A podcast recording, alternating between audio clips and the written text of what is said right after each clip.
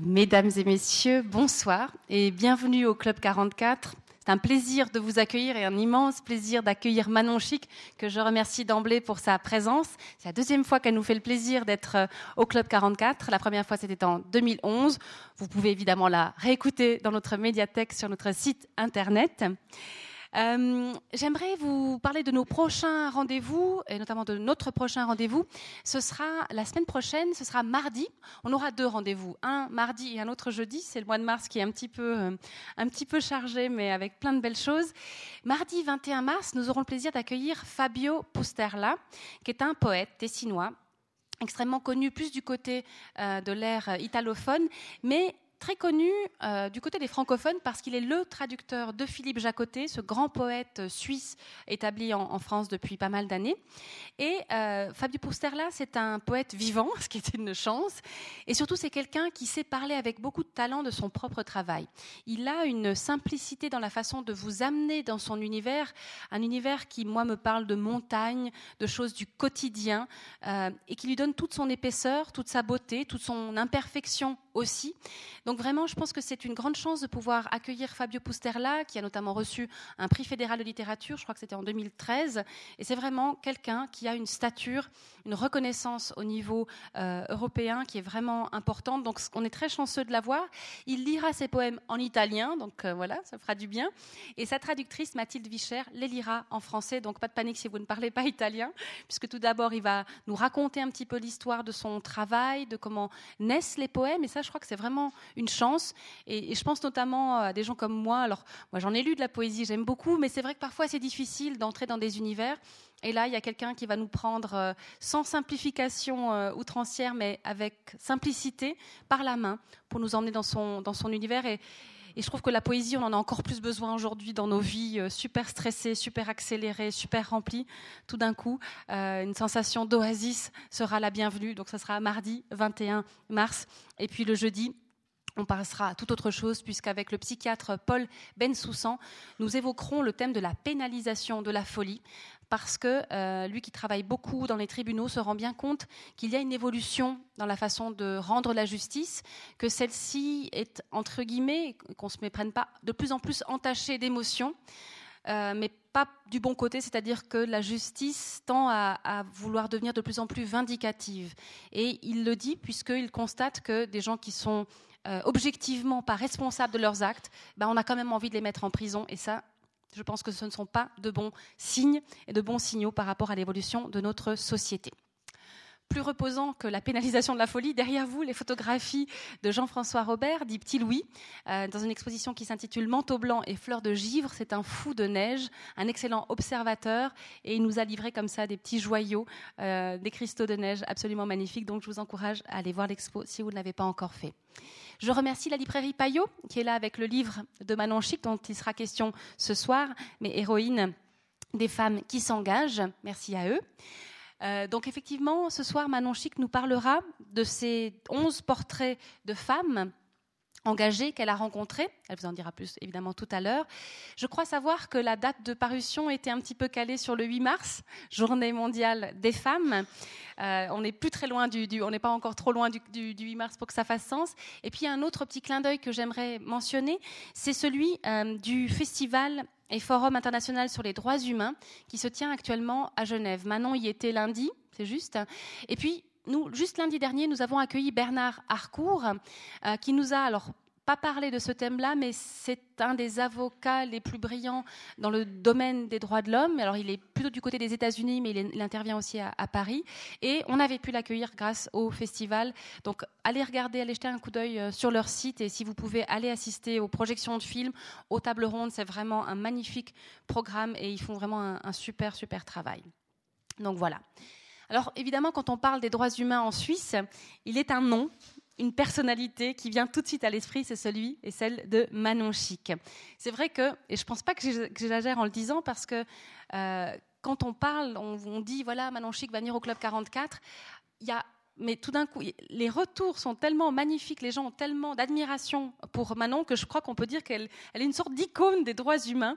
Et on a l'impression en plus que cet engagement, euh, qui est son métier, fait en fait partie de son, de son ADN. Alors, je vais donner quelques petits points de repère biographiques. Je rappellerai qu'elle a d'abord été journaliste. Elle est euh, originaire, enfin, elle vit à Lausanne. Aujourd'hui, euh, elle est directrice générale d'Amnesty International Suisse, directrice depuis 2011, mais elle y avait travaillé en tant que porte-parole avant. Euh, elle a milité dès son plus jeune âge pour les droits humains et les droits humains fondamentaux, notamment en Afrique et en Amérique du Sud. Elle avait été également volontaire pour différents mouvements comme les brigades de paix internationales, et ça je crois que c'était en Colombie, dans des contextes extrêmement difficiles. Manon Chic a l'art de défendre les droits de chaque personne avec détermination, élégance, sans langue de bois, avec une argumentation et un aplomb remarquable. Je me souviens de la toute récente interview au 1930 au sujet du passage du président de la Chine euh, en Suisse. J'ai beaucoup apprécié sa posture et sa position. Donc nous sommes évidemment très fiers et très heureux de l'accueillir. Et j'ai envie de terminer cette petite présentation en disant que si son livre est consacré à 11 portraits de femmes exemplaires, engagées à travers le monde, elle pourrait bien être la douzième de ces femmes, en nous rappelant que même depuis la Suisse, il nous est possible de nous engager pour un idéal, pour des valeurs, pour un monde où chacune et chacun a sa place, légitime et respectée. Bonne soirée à tous. Merci Manon.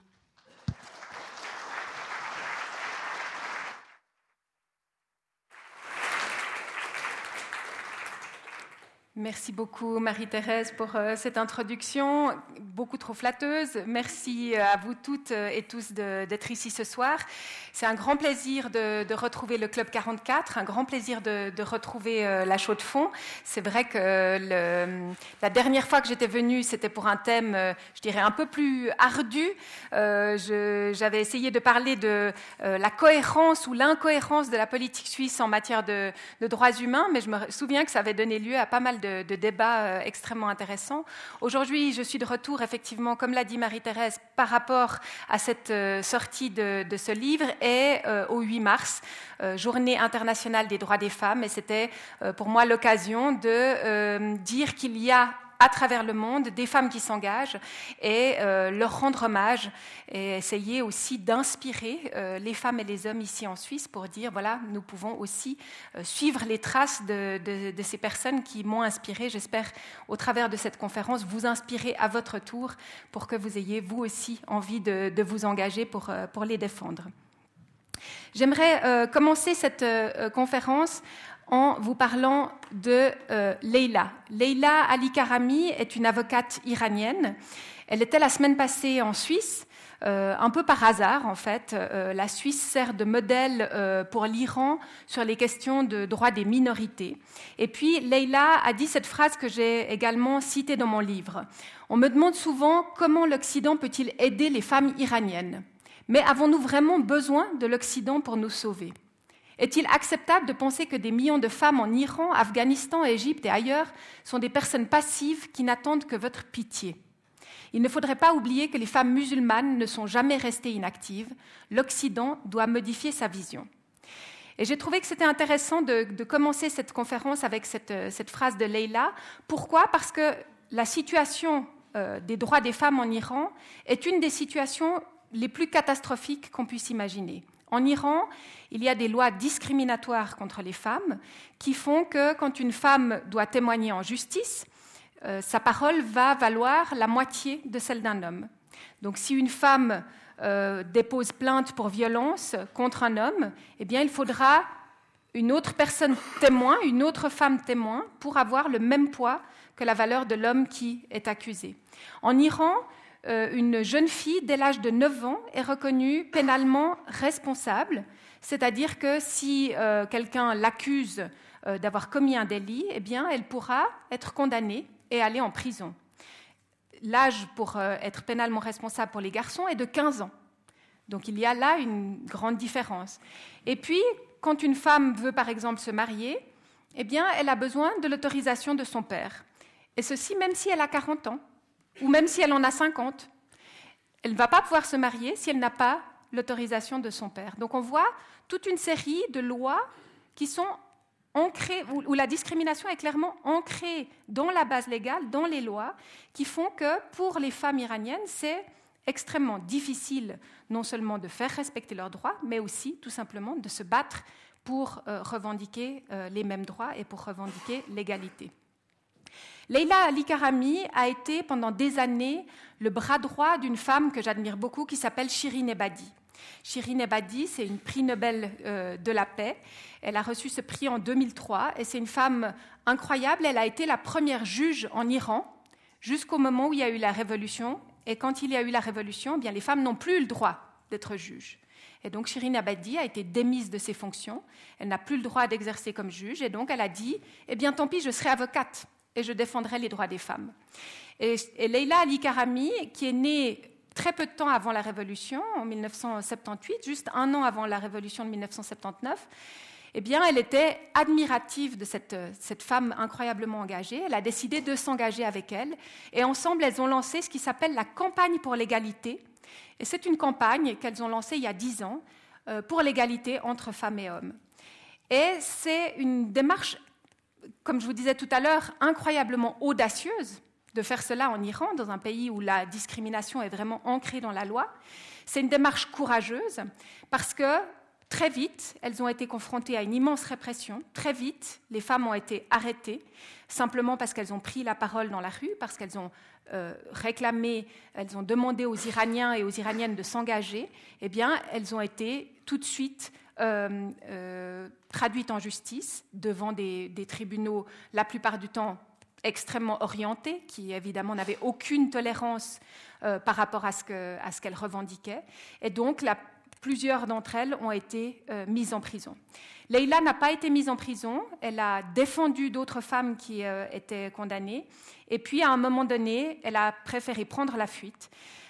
C'était en 2009, au moment où il y a eu aussi des élections en Iran, et puis la répression était tellement forte qu'elle s'est rendue compte que soit elle allait elle-même finir en prison, soit elle allait essayer de se battre pour les droits des femmes depuis un autre pays. Donc aujourd'hui, elle vit en Angleterre où elle s'engage en faveur des, droits des femmes euh, en Iran.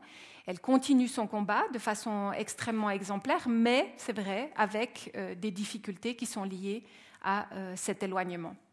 Et donc Leila était présente euh, euh, en Suisse la, semaine dernière euh, dans le cadre d'un forum qu'elle organisait pour essayer de montrer aux minorités iraniennes comment les minorités suisses sont organisées et comment on peut quand même respecter les droits des minorités dans un système démocratique. Et puis, on a profité de donner une conférence ensemble à Fribourg. Et elle disait, elle, essayait d'expliquer cette, extrêmement difficile situation des, femmes en Iran mais en disant, s'il vous plaît, écoutez-nous, parlez de la situation en Iran, reconnaissez qu'il y a des choses qui sont assez étonnantes. Les femmes ont eu le droit de vote en Iran bien avant les femmes suisses, par exemple. Euh, elle, nous disait aussi, à travail égal, en Iran, nous avons le même salaire. Donc voilà, donc elle nous attirait notre attention sur des questions qui peut-être, euh, euh, des, inégalités qui existent encore dans, dans, un pays comme la Suisse, mais elle nous disait aussi, nous avons besoin de votre soutien. Nous n'avons pas besoin de votre pitié.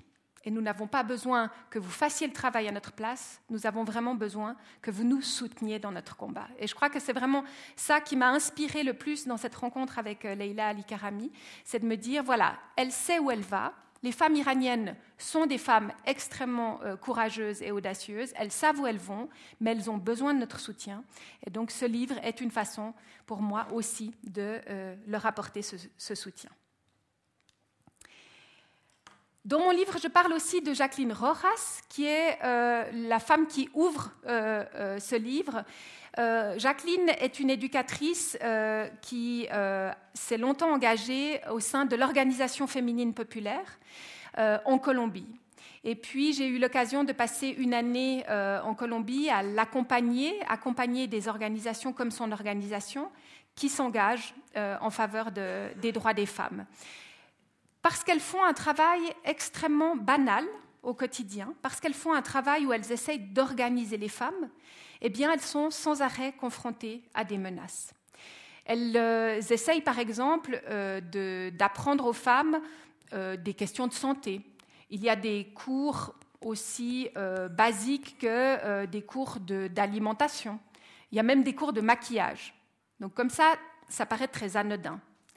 Ça n'est pas anodin dans un pays qui est en conflit, parce que aussitôt qu'on essaye d'organiser les femmes pour que ensemble elles discutent du conflit, pour qu'ensemble elles s'organisent, pour qu'ensemble elles refusent de participer au conflit, eh bien c'est déjà une posture qui est reconnue par les acteurs euh, qui sont en conflit comme une posture d'opposition. Et donc très vite, elles ont été assimilées, par exemple, euh, à la guérilla. On leur a dit, vous êtes en fait des, femmes de la guérilla, vous vous cachez derrière l'appellation d'une organisation non gouvernementale, et donc elles sont menacées. La présidente de, cette association a plusieurs fois euh, été, euh, sa, voiture a reçu des coups de feu, et donc elle, elle n'a dû sa vie sauve qu'au fait qu'elle voyageait dans une voiture blindée et euh, qu'elle avait l'accompagnement de défenseurs euh, des droits humains internationaux qui font de la présence dans, les locaux de, cette organisation. Donc j'ai fait moi-même de la présence aux côtés de, Jacqueline euh, pendant une année. Et puis pendant l'année dans laquelle j'étais là-bas, eh bien, très peu de temps avant que je termine mon engagement, le, frère de Jacqueline a été assassiné. Et c'était une semaine à peu près avant que je quitte la ville et elle a appris que son frère avait été assassiné parce qu'en fait, on ne pouvait pas l'assassiner elle. Elle était une cible beaucoup trop importante euh, pour qu'elle euh, puisse euh, être réduite au silence. Alors, on a voulu la faire taire en faisant taire son frère. Et Jacqueline avait déjà perdu son père et elle avait déjà perdu son frère. Et donc, tout d'un coup, autour d'elle, c'était vraiment l'hécatombe, les, gens qui, qui étaient tués les uns après les autres. Et de rencontrer Jacqueline, c'est quelque chose qui, pour moi, a été extrêmement fort. Au moment où, euh, notamment, son, frère a été tué, je me suis dit, si on me présentait aujourd'hui euh, cette personne, si on me dit qui c'est, je crois que je pourrais le tuer moi-même de mes propres mains. Et tout d'un coup, j'ai compris que j'étais dans cet état de choc que peuvent ressentir des personnes quand il y a quelqu'un de proche qui subit une situation euh, qu'on trouve injuste, qu'on trouve dramatique, et puis où j'ai dû me dire, et j'ai dû faire cette réflexion de me dire non, je suis quelqu'un qui croit fondamentalement en la non-violence. Je suis quelqu'un qui croit fondamentalement en la justice. Et donc, je crois que la justice doit faire son travail. Je crois que cet homme qui a tué son frère doit être arrêté et traduit en justice. Mais tout d'un coup, en étant dans cette situation euh, de tension extrême euh, à la morgue où toute la famille, tous les amis de Jacqueline pleuraient, je me disais, j'aurais pu moi-même être la personne qui aurait voulu venger euh, le frère de, Jacqueline. Et ça m'a rendue attentive au fait que finalement, on parlait tout à l'heure d'esprit de, revanche aussi, hein, euh, c'est extrêmement important euh, de ne pas uniquement se laisser guider par ses émotions. Dans le travail pour les, les, droits des femmes et le travail pour les droits humains, on est très souvent confronté à des gens qui sont dans une situation euh, absolument dramatique, de violations absolument dramatiques. Et puis, il faut essayer de ne pas se mettre à leur place, d'avoir de l'empathie, mais de ne pas non plus vouloir les venger. Et jamais Jacqueline n'aurait voulu que je la venge. Jacqueline est quelqu'un qui croit fondamentalement en la justice, et donc évidemment qu'elle aurait été extrêmement choquée que je lui raconte ça et que je lui dise que j'avais imaginé euh, venger son frère. Mais je crois que c'est important effectivement de toujours aussi essayer de prendre cette distance. Et après euh, cette expérience avec d'une année en, Colombie, tout d'un coup, je me suis rendu compte à quel point cette année, pour moi, avait été comme une année de parenthèse. J'essayais de la mettre à distance. J'essayais de me dire, c'est pas vraiment moi qui ai vécu euh, cette année en Colombie. Et puis, les gens qui vivent en Colombie, ils peuvent pas mettre ça à distance. Ils sont au cœur du conflit, au quotidien, et puis leur vie est, celle-là. Et donc, il n'y a pas cette parenthèse que nous, nous pouvons avoir si euh, nous vivons dans, un autre pays, et notamment un pays en paix comme, euh, la Suisse. J'ai choisi dans ce livre de parler de 11 femmes qui sont toutes des femmes que j'ai rencontrées euh, au travers de, mon engagement. Certaines il y a déjà très longtemps, comme, euh, Jacqueline, c'était il y a maintenant presque une quinzaine d'années. D'autres beaucoup plus récentes, l'année dernière, une, journaliste irakienne. Et donc, c'est un, peu, je dirais, un, un, retour sur ces nombreuses années. Et puis, j'ai essayé de choisir les femmes qui m'avaient le plus marquée, les femmes qui m'avaient le plus inspirée en étant consciente que euh, pour certaines d'entre elles, ce ne sont pas du tout des modèles. D'ailleurs, euh, Leïla, euh, à qui un journaliste disait Qu'est-ce que ça vous fait d'être un modèle? Qu'est-ce que ça vous fait d'être l'héroïne de Manon Chic Elle disait Mais j'ai pas du tout envie d'être une héroïne. Et je crois que ce, qui pour moi était important, c'était effectivement de leur rendre hommage, de soutenir leur, leur lutte, mais aussi de montrer que ces femmes, pour certaines, ont vraiment un très mauvais caractère. Je crois qu'elles n'auraient jamais fait ça si elles n'avaient pas ce mauvais caractère. Ce sont des fortes têtes. Euh, ce sont pour certaines des femmes qui ne se laissent pas du tout marcher sur les pieds et qui, euh, au contraire, vont être très souvent dans l'action, dans, la revendication. Et puis, je trouvais que c'était intéressant de les montrer avec euh, leurs qualités, mais aussi avec, euh, éventuellement leurs défauts, euh, mais de montrer qu'en tout cas, ces personnes sont extrêmement inspirantes parce qu'elles elles ont choisi de ne pas baisser les bras. J'ai choisi de ne parler que de personnes qui viennent du Sud. Pourquoi? Eh bien, pas parce qu'en Suisse, la situation est parfaite, euh, pas non plus parce qu'en Suisse, euh, il n'y a pas de femmes qui s'engagent. Au contraire, je crois qu'il y a énormément de femmes qui se sont beaucoup engagées, qui continuent à s'engager et auxquelles on doit des combats euh, gagnés. en Suisse aussi. Donc il y a effectivement toute une série de femmes dont j'aurais pu faire les portraits ici en Suisse ou en Europe. Mais je dirais que ce qui rejoint, fait que ces femmes se rejoignent, c'est les risques, les risques que prennent ces femmes.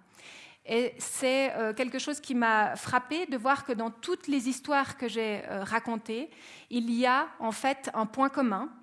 Ce point commun, c'est euh, le fait qu'à un moment donné, dans leur histoire, elles ont été confrontées à de la violence, elles ont été rejetées, elles ont été stigmatisées, elles ont été menacées, et plusieurs d'entre elles ont même dû s'exiler et se réfugier à l'étranger. Elles ont toutes commencé par un combat local. Narin Chamo est une journaliste irakienne euh, et euh, elle était une vedette dans son pays. Euh, elle, elle, travaillait au Kurdistan. Et puis voilà que il y a maintenant de cela presque trois ans, un petit peu moins, l'État islamique, qui était un groupe armé encore relativement peu connu et encore peu médiatisé, tout d'un coup s'est emparé de la région dans laquelle elle vivait et ils ont immédiatement tué les hommes et euh, réduit les femmes euh, en esclavage. Et Narine, du jour au lendemain, s'est rendue compte qu'elle pouvait plus simplement être journaliste, elle devait se battre pour ces femmes et pour essayer de les faire libérer. Elle a fait ça pendant plus d'une année où elle a euh, essayé de retrouver les femmes. Et en fait, elle en a retrouvé beaucoup parce que certaines avaient pu cacher euh, dans leurs habits un téléphone portable.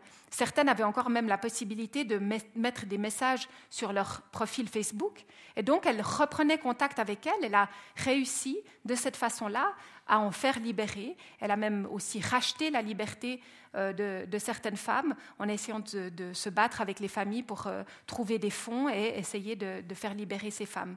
Elle a pu en faire libérer de cette façon-là plusieurs centaines, mais il reste aujourd'hui de nombreuses femmes qui ont été enlevées par euh, l'État islamique et qui ont été réduites en, esclavage sexuel. Narine, à un moment donné, a, dans son combat, été obligée de condamner l'inaction des autorités de sa région, les autorités kurdes. Elle trouvait qu'elles n'étaient pas du tout assez engagées, assez efficaces pour mener ce, combat. Et puis ça a fortement déplu, évidemment, à son gouvernement. Et donc, à un moment donné, ils ont voulu l'arrêter elle a réussi euh, à s'échapper et elle a demandé l'asile euh, en Allemagne, où elle vit aujourd'hui comme, euh, comme, réfugiée. Et une des choses que j'ai trouvées frappantes en, discutant avec elle, c'est de voir à quel point son statut a complètement changé. Elle était une femme, comme je vous disais, une, vedette dans son pays. Ensuite, elle s'est beaucoup engagée. Elle était une militante. Elle, travaillait jour et nuit. Elle, ne dormait quasiment plus. Et puis, tout d'un coup, elle se retrouve en Allemagne dans un centre pour, euh, pour réfugiés, elle n'est plus personne. Elle ne parle pas la langue, elle ne peut pas continuer à se mobiliser parce que depuis l'Allemagne, c'est difficile de se mobiliser pour les, femmes yézidis. Et donc, Narine, à un moment donné, se dit, ben voilà, à quoi est-ce que je sers? Elle assiste toujours à la situation dramatique euh, dans son pays, et puis elle, en même temps, elle se sent d'une certaine façon inutile. Et ça, c'est une des choses que j'ai trouvé frappante aussi en discutant avec euh, ces différentes femmes que j'ai rencontrées, à quel point, quand elles choisissent l'exil, elles choisissent effectivement de se protéger elles-mêmes, mais elles choisissent aussi d'une certaine façon de renoncer à leur statut et presque de mettre fin à leur combat parce que leur combat ne peut pas forcément continuer à être mené depuis, euh, depuis un autre pays. Certaines y arrivent, d'autres pas, et c'est extrêmement difficile pour elles d'accepter ce sentiment d'impuissance alors qu'elles ont été extrêmement engagées, qu'elles ont été des, modèles euh, d'engagement et de lutte et que tout d'un coup, dans un autre pays, elles, sont quasiment réduites à, l'incapacité de, s'engager. Marisela Ortiz est une enseignante au Mexique et puis je l'ai rencontrée euh, dans sa ville, Ciudad Juárez, qui est une ville à la frontière avec les États-Unis. Aujourd'hui, cette ville est euh, une ville qui devient bien connue parce que c'est une ville euh, qui va être entourée par un mur, le mur qui va être construit entre les États-Unis et le Mexique. Eh bien, il y a déjà à cet endroit-là une frontière qui est quasiment infranchissable. Et puis, il y a, par contre, ce qui n'est pas du tout infranchissable, ce sont les capitaux américains qui ont été investis dans cette région pour y construire des entreprises. Et donc il y a toute une série d'entreprises à la chaîne dans lesquelles travaillent des femmes, souvent très jeunes, souvent qui ont très peu de formation. Et puis euh, ces femmes, elles travaillent dans, dans, cette zone industrielle dans laquelle il n'y a pratiquement aucune protection pour elles, ni une protection du travail, ni une protection de sécurité physique, c'est-à-dire qu'en fait, il y a simplement un bus qui les amène à leur travail, qui les reprend, mais si elles terminent tard, parfois, elles doivent rentrer euh, à pied. Et de nombreuses personnes, euh, plus de 400 femmes, ont été enlevées ces dernières années sur le chemin du travail, euh, et là aussi dans des situations absolument dramatiques, réduites en esclavage et très souvent tuées au bout d'une ou deux semaines, on retrouvait euh, leur corps sur, euh, sur un terrain vague. C'est ce qui s'est passé avec une élève de Marisella. Et Marisella, à un moment donné, s'est dit, mais je ne peux pas simplement continuer à être enseignante pendant qu'on tue mes élèves. Je ne peux pas c'est pas possible, j'ai besoin de m'engager, j'ai besoin de dénoncer ce qui se passe. Et elle a monté une association avec la mère euh, de cette jeune femme. Elles ont créé une association qui s'appelle Nos filles de retour à la maison et qui a pour objectif de dénoncer euh, chaque cas d'enlèvement, d'essayer de faire, si possible, que ces femmes soient euh, libérées et puis surtout que ces crimes ne restent pas impunis. Là aussi, Marisella a fait face à une répression euh, gigantesque. Euh, elle a heurté des intérêts qui sont sans doute des intérêts extrêmement puissants dans la région. Et au bout de dix ans de combat, elle a dû s'enfuir. Et donc, elle a franchi cette frontière quasiment infranchissable pour aller aux États-Unis. Elle a obtenu euh, une protection aux, États-Unis. Mais aujourd'hui, elle ne peut pas retourner au Mexique parce qu'elle prendrait trop de risques, parce que effectivement, ses proches et elle sont en danger euh, s'ils travaillent et s'ils essaient de dénoncer ce qui se passe pour les femmes mexicaines là-bas. Elle a lancé ce qui a ensuite été défini comme un féminicide. Peut-être vous avez entendu parler de ce mot. Euh, sur, euh, je dirais, une, similitude avec les homicides, c'est simplement ce qu'on appelle les, meurtres de femmes. Et c'est un phénomène qui aujourd'hui est extrêmement répandu aussi dans le reste de l'Amérique centrale et de l'Amérique latine.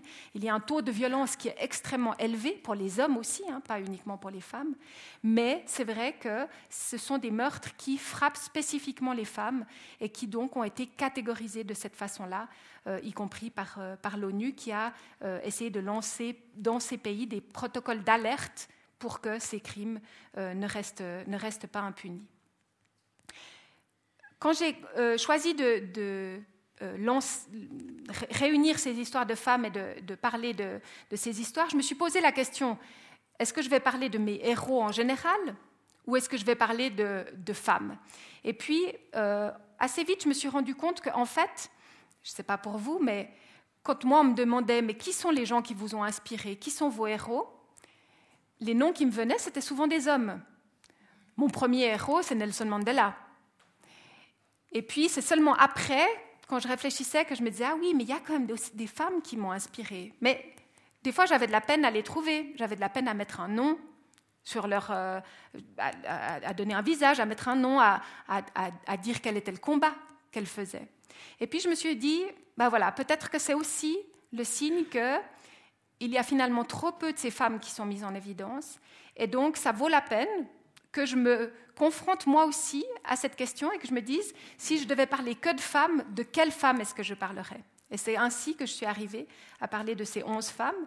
Alors, mon idée n'était pas de créer une équipe de foot, comme m'a demandé un, journaliste, il m'a dit 11 femmes voulaient faire une équipe de foot. Non, mais euh, mon idée était vraiment de dire, voilà, j'ai essayé de garder euh, les femmes qui m'ont inspirée. Ça ne veut pas dire qu'il n'y a pas d'hommes qui m'ont inspirée, au contraire, je crois qu'il y a des combats extrêmement importants qui ont été menés par des hommes, mais j'avais envie de, euh, de rendre hommage plus spécifiquement aux combats menés par des femmes. Je l'ai dit, elles prennent un engagement à risque et je crois qu'une de celles qui est la plus frappante dans ce sens-là, c'est Kasha Jacqueline Nagabasera, qui est euh, le visage de la communauté homosexuelle en Ouganda et euh, dans toute l'Afrique. En Afrique, il y a encore euh, de nombreux pays, et au Moyen-Orient aussi, où les homosexuels sont passibles, dans un certain nombre de pays, de peine de prison, voire même de la peine de mort. Et euh, Jacqueline se bat en Ouganda. Euh, elle a découvert qu'elle était homosexuelle et puis elle ne savait pas que dans son pays c'était quelque chose qui était considéré comme un crime. Donc en fait, elle le disait. Si on lui demandait, elle, disait voilà, moi euh, j'ai une attirance pour les femmes. Et puis tout d'un coup, elle s'est rendue compte qu'en fait, elle pouvait être condamnée à la prison pour ça. Elle a trouvé que c'était injuste et elle a décidé de se battre. Elle était en train de faire des études de comptabilité, alors elle a laissé la comptabilité de côté et puis elle a créé une ONG pour essayer euh, d'aider les, femmes qui, étaient comme elle euh, dans une situation où elles découvraient qu'elles avaient une attirance pour d'autres femmes et puis où elles se rendaient compte qu'elles allaient pour cela euh, courir le risque d'être condamnées à une peine de prison. Aujourd'hui, Jacqueline, dans son pays, elle se bat pour que les homosexuels ne soient pas condamnés à mort le Parlement a accepté une proposition d'introduire la peine de mort pour euh, frapper les personnes qui sont homosexuelles. Quand on dit ça, on n'est pas en train de parler euh, de gens qui commettent un délit, on est en train de parler de deux adultes consentants. Et donc, il y a eu effectivement une proposition qui est allée jusqu'au niveau euh, de, l'acceptation, qui a été balayée par la Cour suprême pour des raisons de, de vice de forme. Et puis, donc, Jacqueline a pour l'instant gagné ce combat mais elle vit dans une situation extrêmement périlleuse, c'est-à-dire que quand elle est en Ouganda, elle doit pratiquement chaque soir euh, dormir dans un autre endroit. Euh, elle, ne peut pas, prendre des transports publics. Sa photo a été publiée en une d'un journal sous le titre Pendez-les. Et donc, elle est sans arrêt victime d'appels euh, et d'incitations à la haine et au meurtre. Ce qui, a, permis à Jacqueline de tenir, c'est le fait qu'elle a beaucoup de soutien euh, à l'intérieur de son pays, mais aussi euh, à l'extérieur de, son pays. Et puis sa famille, sa mère, qui l'a toujours défendue, qui lui a toujours dit Jacqueline, pour moi, la question ne se pose pas, tu es ma fille, euh, quelles que soient tes, tes préférences sexuelles, moi, tu resteras ma fille et je te soutiens quoi qu'il arrive. Et Jacqueline a pu, de cette façon-là, continuer à, mener sa lutte, euh, en sachant que malheureusement, beaucoup de gens euh, de la communauté homosexuelle en, Ouganda n'ont pas le soutien de leur famille. Certains sont même dénoncés par leurs propres parents et se retrouvent parfois condamnés à des, peines de prison. Je disais tout à l'heure qu'elles peuvent être rejetées par leur propre famille. Et puis l'exemple de Justine Mazika, c'est pour moi euh, une femme incroyable qui, à un moment donné, dans euh, la lutte qu'elle mène, a euh, fait face à l'incompréhension totale de ses enfants. C'est-à-dire que Jacqueline est une travailleuse sociale qui s'engage contre les viols de guerre en République démocratique du Congo et elle mène un combat exemplaire parce qu'au Congo, il y a eu des centaines de milliers, voire des millions de femmes qui ont été victimes de viols. Très peu ont euh, réussi à euh, déposer plainte. Beaucoup ont bénéficié d'aide. Elle a créé des centres pour leur venir en aide. Et puis, elle essaye euh, de les inciter à déposer plainte pour éviter que ces crimes restent impunis. Et voilà, c'est un travail qui est extrêmement difficile. Elle aussi, elle a été victime de menaces. Ses enfants ont été victimes de menaces. Et ces enfants n'ont pas compris. Ces enfants ont dit, mais maman, pourquoi est-ce que tu fais ça? Pourquoi est-ce que tu t'occupes de ces femmes? Pourquoi tu t'occupes pas de nous? Et quand j'ai discuté avec elle, elle m'a dit, mais tu te rends compte, j'ai un fils, il a maintenant un peu plus que 20 ans, et puis c'est comme si je n'existais plus pour lui. Il n'a plus envie de, me parler, il n'a plus envie de me soutenir, il ne comprend pas mon combat. Il me dit, ces femmes, elles t'appellent maman, mais toi, tu n'es plus ma mère. Et puis je me suis dit, mais quel égoïsme incroyable de la part de ces enfants de ne pas soutenir le combat de, leur mère, c'est quand même incroyable. Et puis après, je me suis dit, peut-être qu'en fait, si Jacqueline avait, si, euh, euh, Justine avait été un homme, la question ne se serait pas posée. En fait, très souvent, les enfants, euh, même si leur père est absent, même si à cause de l'activité de leur père, ils ont peut-être peu de, soutien, ou s'ils sont peut-être rejetés, ou même menacés, on va souvent plutôt être fier de l'activité que mène son père. Par contre, on n'est pas toujours très fier de l'activité qui est menée par sa mère.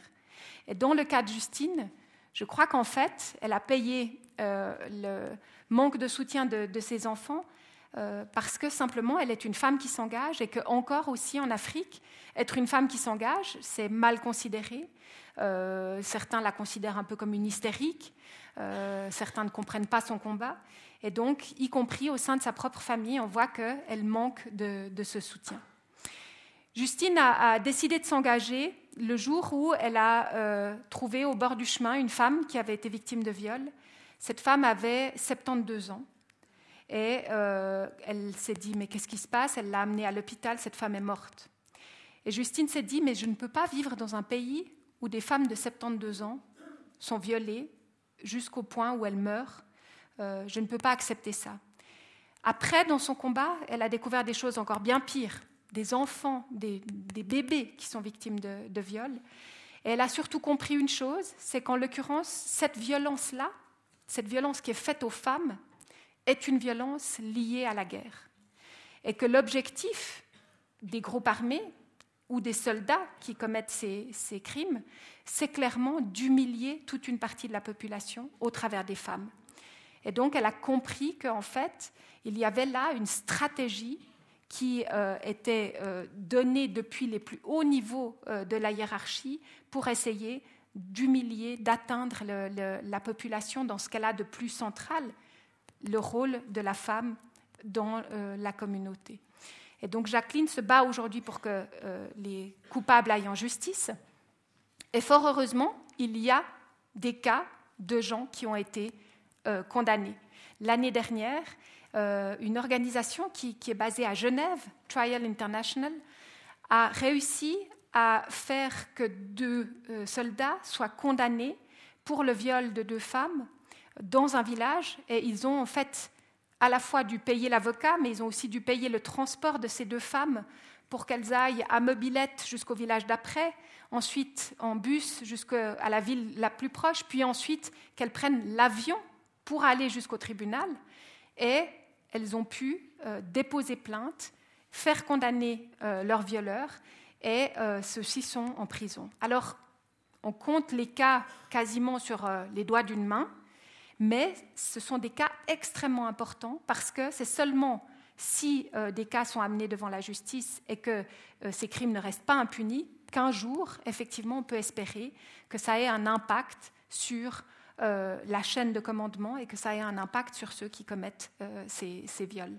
Donc on voit à quel point c'est important que la justice remplisse son, son, rôle et pourquoi il est essentiel que ces femmes euh, témoignent en justice, même si pour elles c'est quelque chose qui est extrêmement lourd. Hein. Imaginez bien euh, déjà d'avoir subi quelque chose qui, est, extrêmement stigmatisant dans une communauté, et ensuite de devoir encore euh, prendre sur soi d'aller témoigner devant un tribunal, alors que on n'a sans doute aucune formation, on ne sait même pas lire, on ne sait même pas ce que ça signifie un tribunal. Et puis malgré tout, elles ont trouvé la force de, faire ce témoignage et de réussir à aller en justice pour faire condamner ces, ces violeurs. D'autres femmes, comme euh, Museyen Nergis, se battent contre la violence domestique. Elle, elle se bat en Turquie, elle vit au Kurdistan euh, et euh, elle, elle, est active contre la violence domestique. pourquoi contre la violence domestique? Eh bien parce qu'en Turquie, c'est un phénomène qui est extrêmement répandu. C'est un phénomène qui existe dans toutes les sociétés, il existe en Suisse aussi. Hein, la, violence domestique est un des délits euh, qui est parmi le plus difficile à combattre, en fait. J'en discutais avec des, policiers qui me disaient c'est un des seuls, une des seules criminalités qu'on n'arrive pas à faire baisser. En fait, on arrive à la, on arrive à, la réprimer, on arrive à protéger les femmes en déplaçant euh, euh, des conjoints violents, mais on n'arrive pas en fait à faire que cette, euh, criminalité-là diminue, même en faisant de la prévention, etc. Et c'est vrai que en Turquie, la, la, violence domestique est extrêmement répandue. Elle est souvent inconnue parce que beaucoup de femmes qui ont été interrogées euh, quand on leur demande si elles ont été victimes de, violences euh, de la part de leur conjoint, elles disent non. Et puis quand on leur dit est-ce que vous avez déjà reçu une gifle ou été frappée, elles disent oui. Donc en fait, elles, n'identifient pas ce qu'elles subissent au jour le jour comme une violence. Et, euh, donc les, chiffres sont absolument fous en termes de nombre de femmes assassinées par leurs conjoints, de femmes battues, de femmes qui ont, été, euh, qui ont dû bénéficier de, mesures de protection. Et puis Musayen, euh, quand je l'ai rencontrée, elle venait de, gagner un cas devant la, Cour européenne à Strasbourg.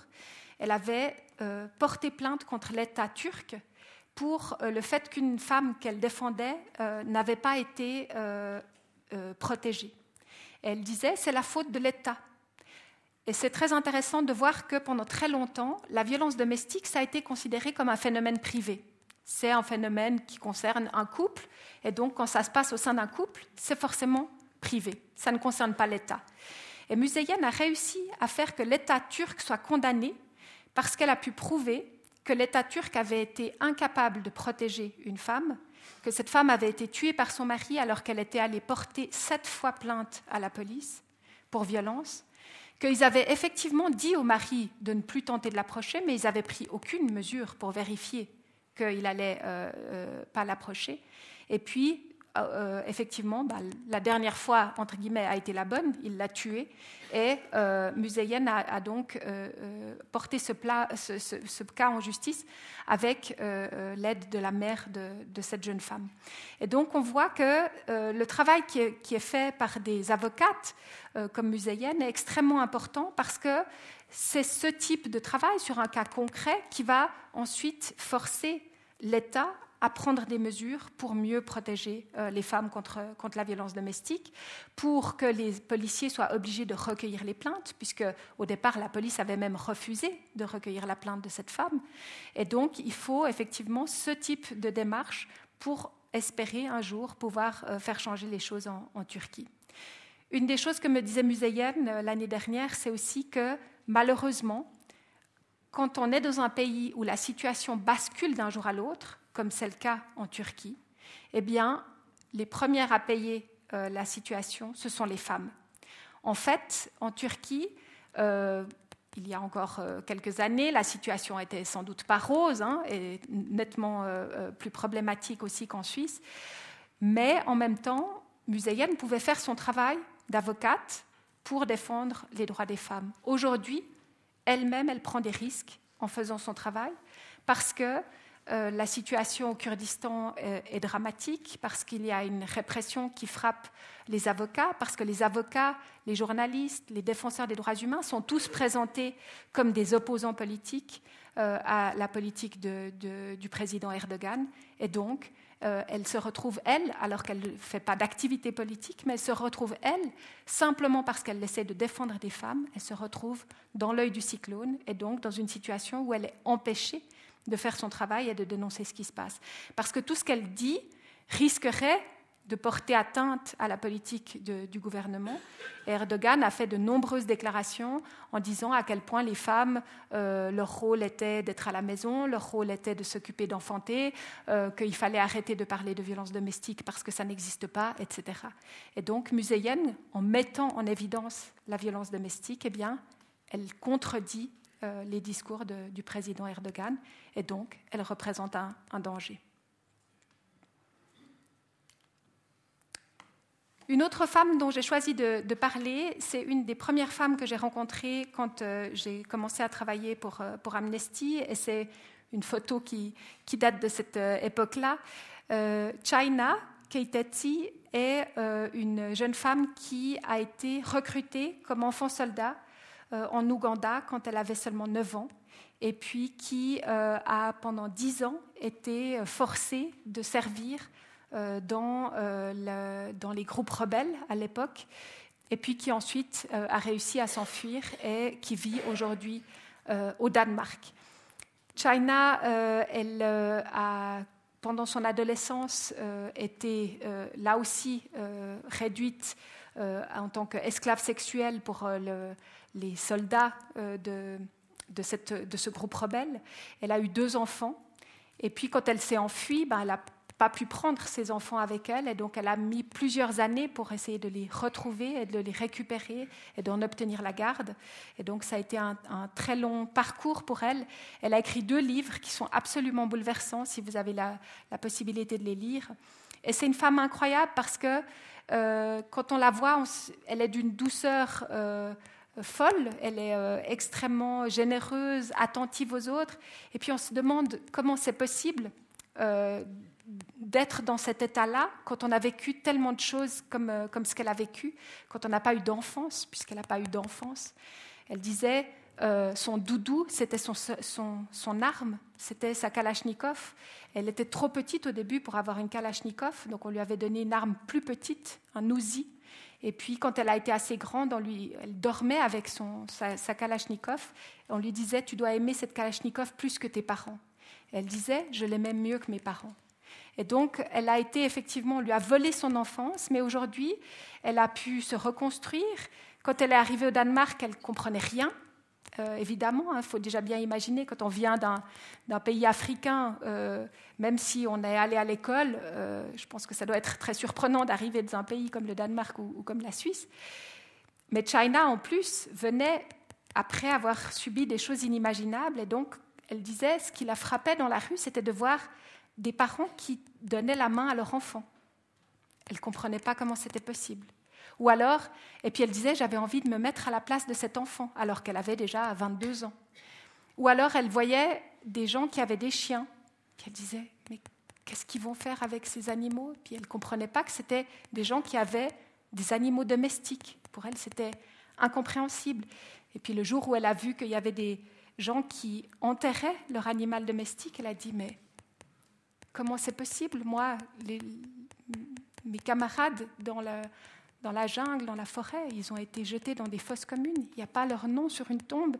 Et ici, même les animaux ont droit à un nom sur une tombe. Et donc, effectivement, tout ce qu'elle raconte, c'est sidérant parce que je crois que c'est quasiment impossible d'être plus éloigné de notre expérience à nous, ici, euh, en Suisse, dans, un univers euh, euh, entre guillemets, extrêmement protégé, hein, même si beaucoup de gens vivent des choses très compliquées, mais disons, d'imaginer ce que vit un enfant soldat, je crois que c'est vraiment ce qui peut paraître le plus loin de notre expérience à, nous. Et donc, euh, China raconte ça de façon extrêmement simple dans, son livre, son premier livre. Elle dit elle a commencé à écrire parce que quelqu'un lui a dit il faut que tu arrêtes de faire des cauchemars, il faut que tu écrives. Et donc elle a écrit ce qui lui passait par la tête et c'est devenu un livre et vraiment quelque chose de, bouleversant.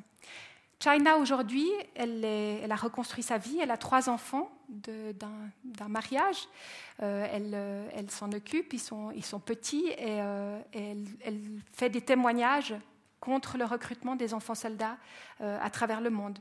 Et je crois que c'est vraiment pour moi intéressant de voir à quel point quelqu'un qui a vécu quelque chose d'absolument abominable arrive à se reconstruire, arrive à témoigner sur ce qu'elle a vécu et surtout arrive à transmettre pour dire euh, aux gens, voilà, il faut absolument éviter celle-ci aujourd'hui.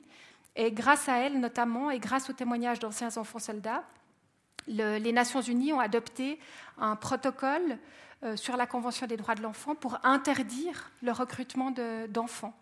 et donc évidemment, pour l'instant, il, n'est pas appliqué. Hein. Je veux on voit dans les conflits actuels que malheureusement, chaque fois qu'il y a un conflit, il y a des enfants qui sont recrutés. Mais c'est un crime. Et c'est un crime euh, en droit international, et donc des gens peuvent être traduits en justice pour ce, genre de, délit. Et c'est le cas aussi en République démocratique du Congo, où un chef de guerre a été condamné pour avoir recruté des enfants soldats. Donc c'est un travail extrêmement important qu'elle a fait, ce témoignage, pour essayer de lutter contre ce genre de situation. Je parle dans mon livre aussi de la Syrie, Comment ne pas parler de la Syrie avec la situation actuelle? Vous le savez peut-être, en fait, euh, hier, c'était euh, les six ans depuis le début du soulèvement euh, en Syrie, six ans d'un conflit absolument dramatique qui devient de plus en plus inextricable, avec des puissances étrangères impliquées dans, dans ce conflit. J'ai choisi de parler d'une militante que j'ai rencontrée en Suisse, Amal Nasr. Elle a en fait demandé l'asile en Suisse, elle a obtenu un statut de réfugiée euh, à Lucerne. Elle est venue en fait euh, avec son mari, qui lui aussi est un, militant en Syrie. tous deux s'engageaient, tous deux étaient actifs. Elle était active dans la défense des droits des femmes. Son mari était un, militant opposé au, gouvernement. Et puis tous les deux ont été arrêtés euh, à plusieurs reprises. Elle, a été détenue pendant plusieurs mois dans des conditions absolument épouvantables. Et puis, quand elle a pu s'enfuir, elle a décidé euh, de euh, rester à l'étranger et donc elle a demandé l'asile en Suisse. Le système bureaucratique suisse est toujours très peu respectueux des gens. Donc son mari, qui n'avait pas un visa suisse, mais qui avait un visa tchèque, parce qu'il avait témoigné euh, en République tchèque dans le cadre de, son engagement. Euh, eh bien, quand ils sont arrivés les deux en Suisse, son mari a été tout de suite renvoyé en Tchéquie. Et puis elle, elle a eu sa demande qui a été examinée en Suisse. Donc pendant une année, ils ont été séparés pendant que lui était en République tchèque et qu'elle demandait l'asile en Suisse. Tous deux ont finalement pu se réunir. Il a pu la rejoindre. Et puis, euh, elle a dû encore attendre de longs mois avant d'avoir le droit de commencer à prendre des cours d'allemand, euh, puisqu'elle euh, a 48 ans, et puis qu'à 48 ans, on est trop vieux. donc, elle n'était pas prioritaire. Et c'est vraiment regrettable de voir des gens comme elle et comme son mari, qui sont des gens extrêmement engagés, qui étaient très actifs en Syrie, et puis qui tout d'un coup, de nouveau, euh, dans un pays se retrouve euh, impuissant, se retrouve euh, dans, une incapacité de pouvoir communiquer avec les autres. Elle voulait absolument apprendre l'allemand, mais elle n'avait pas la possibilité de prendre des cours. Et puis, à quel point, bah, pour eux, c'est extrêmement important de continuer à témoigner sur ce qu'ils ont vécu.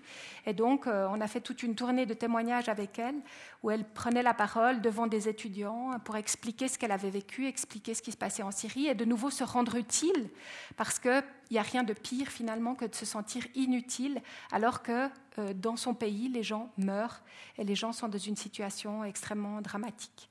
L'autre euh, euh, difficulté à laquelle elle a été confrontée, l'autre aberration bureaucratique, c'est que sa fille a 21 ans, leur fille a 21 ans, et à 21 ans, on est trop vieux pour le regroupement familial. Donc, euh, leur fille continue à vivre à Damas, ne peut pas sortir. Euh, de toute façon, si elle devait sortir, ce serait sans doute euh, extrêmement délicat pour elle, vu le passé de ses parents. Et donc, leur fille ne peut pas les rejoindre et ils ne l'ont pas revue depuis plusieurs années. Je parle dans mon livre de Serkalem Fazil, qui est une journaliste éthiopienne. Et puis, c'est une des deux ou trois femmes qui ne s'engagent pas spécifiquement pour les droits des femmes, mais pour les droits humains en général. Serkalem euh, est, journaliste et avec son mari Eskinder Nega, euh, elle avait créé euh, et édité des journaux, des journaux indépendants dans son pays, l'Éthiopie. Et puis au moment des élections, elle a critiqué les élections qui avaient été entachées de fraude et son mari et elle ont été jetés en prison. Elle ne savait pas à ce moment-là qu'elle était enceinte. elle a fait sa grossesse en prison, elle a accouché en prison et puis, euh, finalement, euh, l'année d'après, elle a été libérée. Et euh, j'ai eu l'occasion de la rencontrer à ce moment-là, et son mari aussi. son mari, pour moi, c'est une sorte de deuxième Nelson Mandela. C'est vraiment un homme absolument incroyable, remarquable, extrêmement engagé pour la liberté d'expression. Et puis, tous les deux ont pensé que après leur libération, ils, ils pourraient recommencer leur travail. Mais leurs journaux avaient été interdits Et donc, ben, ils se languissaient, ils attendaient le moment où ils allaient pouvoir lancer de nouveau leur, leur, journal. Et puis, Eskinder a été de nouveau arrêté et condamné à 18 ans de prison. Et donc, euh, Serkalem a décidé qu'elle ne pouvait pas rester en Éthiopie. Son mari lui a dit il faut que tu partes avec notre fils, sinon euh, tu seras toi aussi arrêté. Et donc aujourd'hui, elle vit euh, aux États-Unis. Depuis les États-Unis, elle essaie de se battre pour la liberté d'expression en Éthiopie, mais c'est, imagine-le, extrêmement compliqué quand son mari a été condamné à 18 ans de prison et purge une peine pour accusation de terrorisme ce qu'il n'est évidemment pas, puisqu'il est journaliste, qu'il a toujours été pacifique et qu'il n'a euh, commis absolument aucun autre délit que de dénoncer le régime très répressif en place euh, en Éthiopie. Donc on voit des femmes comme elle qui, euh, avec son mari, ont inspiré des générations entières de journalistes en Éthiopie. Ils ont été suivis parce qu'il y a aujourd'hui des blogueurs qui ont suivi leurs traces, qui, rendent hommage au travail qu'a fait Serkalem et qu'a fait euh, Eskinder. Et euh, ces, jeunes blogueurs prennent eux-mêmes des risques. Plusieurs d'entre eux ont aussi été arrêtés et mis en prison, puis libérés. Mais donc on voit que leur travail a inspiré euh, énormément de gens qui se battent en Éthiopie pour, pour la liberté d'expression et pour le droit à avoir des journaux indépendants. Je le disais tout à l'heure, la majorité de ces femmes sont de fortes têtes, et peut-être que si euh, certains d'entre vous ont déjà entendu le nom de Radia Nasraoui, c'est sans doute celle qui correspond le mieux à euh, cette appellation de forte tête. Radia est une avocate, euh, elle aussi, qui était très active en Tunisie pendant la dictature de, Ben Ali, et puis qui a très longtemps défendu des opposants et s'est mobilisée pour essayer de défendre les droits humains en, Tunisie. Aujourd'hui, elle continue à s'engager, notamment contre la torture, et elle s'engage aussi pour, euh, pour les droits des femmes euh, dans, dans son pays. Et euh, ce que je trouve intéressant avec Radia, c'est que quand je l'ai rencontrée la première fois, j'étais militante à Amnesty International, j'étais bénévole, je faisais partie d'un groupe, et puis on l'avait invitée pour une conférence. Et donc elle est venue, elle nous expliquait la situation en Tunisie. Et puis, euh, on a voulu faire une conférence euh, au Salon du Livre à Genève. Et euh, elle me dit, elle voit dans la salle trois hommes plutôt baraqués comme ça, avec des complets, des costards. Puis elle me dit, ça, c'est des représentants de l'ambassade tunisienne. Je lui dis, non, je ne pense pas. Elle me dit, si, si. Et puis je lui dis, bon, et alors? Elle me dit, tu verras, ils vont pas simplement écouter, ils vont intervenir. Alors moi, je dis, bon, voilà, c'est pas grave, finalement, liberté d'expression, on est à Genève, si elles critiquent le gouvernement, ils peuvent venir défendre le gouvernement, ça va aussi. Sauf que ça ne s'est pas passé comme ça du tout. Et comme elle parlait, eh bien, ils se sont levés, ils sont venus devant et ils ont voulu la frapper. En plein salon du livre à Genève, imaginez. Tout le monde était complètement médusé. Donc imaginez cette salle ici. Si tout d'un coup l'un d'entre vous se lève pour venir me frapper, tous les autres restent quoi? Et personne n'a bougé parce que parce que tout le monde trouvait ça complètement incroyable que ça puisse se passer à Genève, en Suisse. Et donc, évidemment, que les gens euh, restaient désemparés. Et puis moi, je hurlais dans le micro, mais arrêtez-les Et donc voilà, donc après l'incident euh, a fait la une de la tribune de Genève. Euh, Radia hurlait dans son micro en disant, regardez, s'ils sont prêts à me frapper ici, imaginez ce qu'ils peuvent me faire en Tunisie. Elle avait raison. Euh, en l'occurrence, euh, à peine elle était rentrée en Tunisie, qu'elle était de nouveau arrêtée, malmenée par la police. La police l'a plusieurs fois brutalisée, elle, elle, avait eu le nez cassé. Euh, par, par, la police. Donc on voit effectivement de quoi ils étaient capables, et ils étaient capables effectivement de la poursuivre lors de chacune des conférences qu'elle donnait. Elle les a données en Suisse, mais elle en a aussi donné par exemple en Argentine. Elle me racontait qu'en Argentine, elle avait réussi à fausser compagnie aux représentants de l'ambassade, mais qu'ils essayaient de la suivre partout et de l'empêcher de dire du mal euh, du président Ben Ali. la, dictature tunisienne était même à ce point euh, intéressée par ce que, disaient euh, des organisations comme Amnesty International qu'ils avaient créé un faux site d'Amnesty International. Donc aujourd'hui, quand on parle de fake news, on voit qu'il y, a des gens qui ont beaucoup d'avance. Et donc, ils avaient créé un faux site où ils disaient que toute la, qu'en Tunisie, tout allait bien et que c'était Amnesty International qui le disait. Donc, on voit que c'est euh, intéressant de, voir à, quel type de tactiques sont prêts à recourir des gouvernements pour essayer de contredire euh, l'image qui est donnée euh, parce qu'elle elle leur déplaît fortement. Et puis Radia, c'est vraiment une forte tête. Euh, ça m'a fait rire de, la rencontrer encore des années après l'avoir vue les premières fois parce qu'elle n'a pas changé. et même si la situation a changé dans son pays, elle reste une femme extrêmement combative et, engagée. Et, donc, elle, elle, est pour moi une de ces incarnations de, ces personnes qui peuvent avoir un côté parfois un peu désagréable, un peu euh, euh, comme ça euh, de, combat, mais qui continuent à, être actives et à, s'engager. Comme je vous l'ai dit, je crois que les points communs de, ces femmes, c'est le fait qu'elles courent un risque dans leur engagement. Et, c'était aussi cela que je voulais mettre en évidence, mais aussi le fait qu'elles ne baissent pas les bras, qu'aucune d'entre elles, malgré euh, la répression, malgré la stigmatisation, malgré parfois le manque de soutien aussi de leur famille, de leur communauté, qu'aucune d'entre elles n'a envisagé à un moment donné de tout simplement arrêter. Ça ne leur paraissait pas possible de s'arrêter.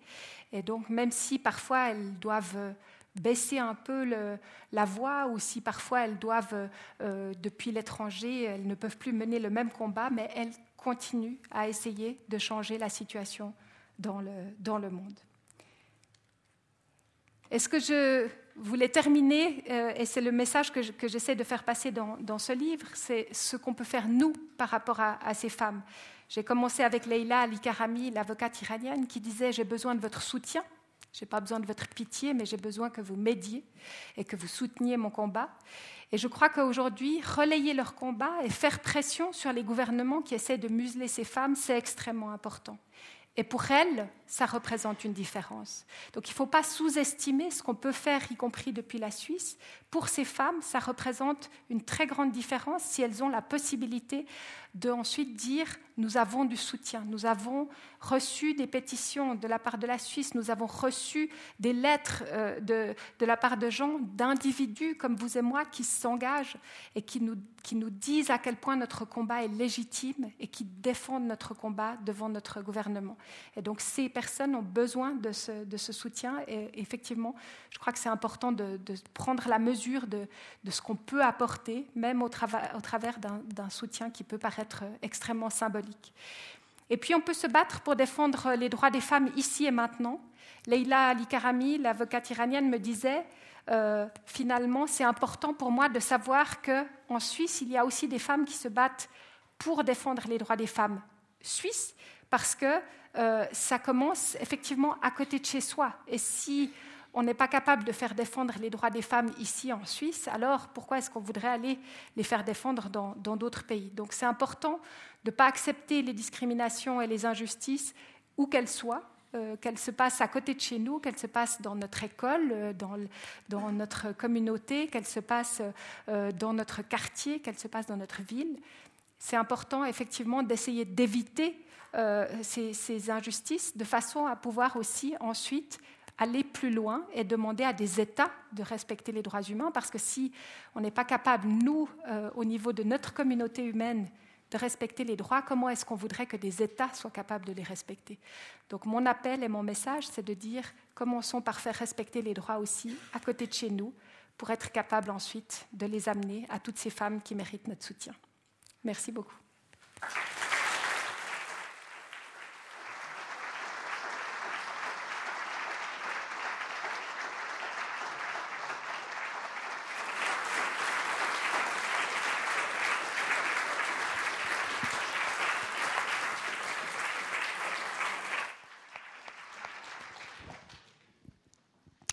Merci beaucoup Manon Chic pour euh, ce, ces rencontres que, tu nous as permis de faire avec ces femmes. Et, c'est très beau parce qu'on a les individus, on a les situations euh, avec toute leur, euh, leur dureté et leur, leur côté absolument impitoyable et presque pas soutenable pour, pour nous.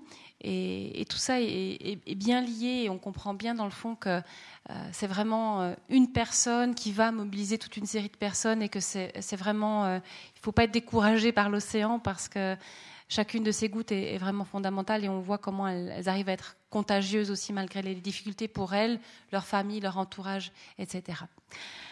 La parole est maintenant au public. Si vous souhaitez commenter, poser des questions, euh, il vous suffit de demander le micro. Profitez-en de la possibilité de, vous exprimer parce que, comme on l'a vu, c'est précieux.